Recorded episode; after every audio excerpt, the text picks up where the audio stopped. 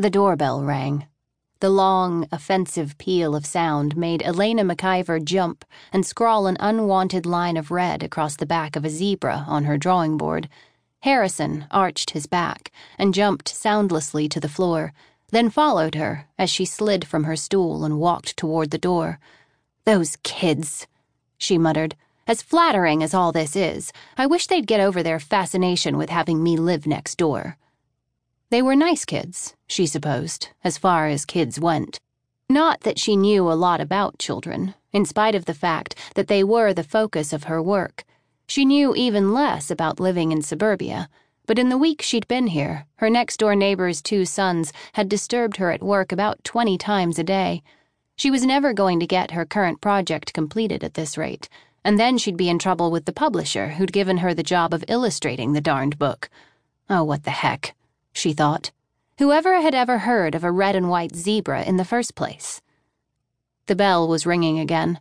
A loud, irritating buzz instead of the nice, melodious chimes she'd had in her apartment. Maybe, she mused, she'd read those two little boys the story and threaten them with the same fate as its characters that should put some distance between their visits. She snatched open the door, ready to address her junior sized neighbors, but instead, her eyes met a pair of brown, bony knees. A large, overstuffed pink and blue plastic tote bag was bumping against them, with a baby bottle sticking out of the top. Those knees were connected to a pair of darkly tanned, muscular thighs with curling dark hair covering them right up to the ragged edges of a pair of cutoffs cutoffs that clung tightly to slim hips and flat belly. An expanse of bare skin extended above the faded denim shorts, terminating where the hem of a cropped t shirt covered it.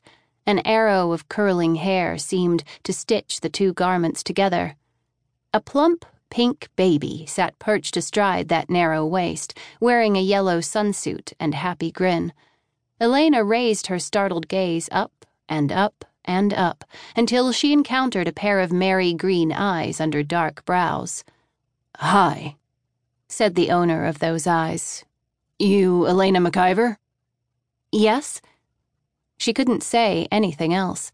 The size of the man took her breath away. She was nearly six feet tall herself, and he towered over her.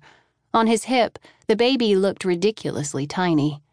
He smiled and said, Oh, good. It's taken hours to track you down. I'm Dr. Bradshaw. At her blank look, he added, From the University Hospital? Margot Lawrence is my patient, so I volunteered to bring the baby. He thrust the baby into her arms. This is Betsy. She's wet. That was a perfectly redundant piece of information, Elaina discovered as her arms went instinctively around the child. The man put the bag down at Elaina's feet and leapt off the porch, ignoring the three steps leading down to the walk. Wait, she called out. What is this? A little girl, he said, slightly impatient. Betsy. She's 11 months old.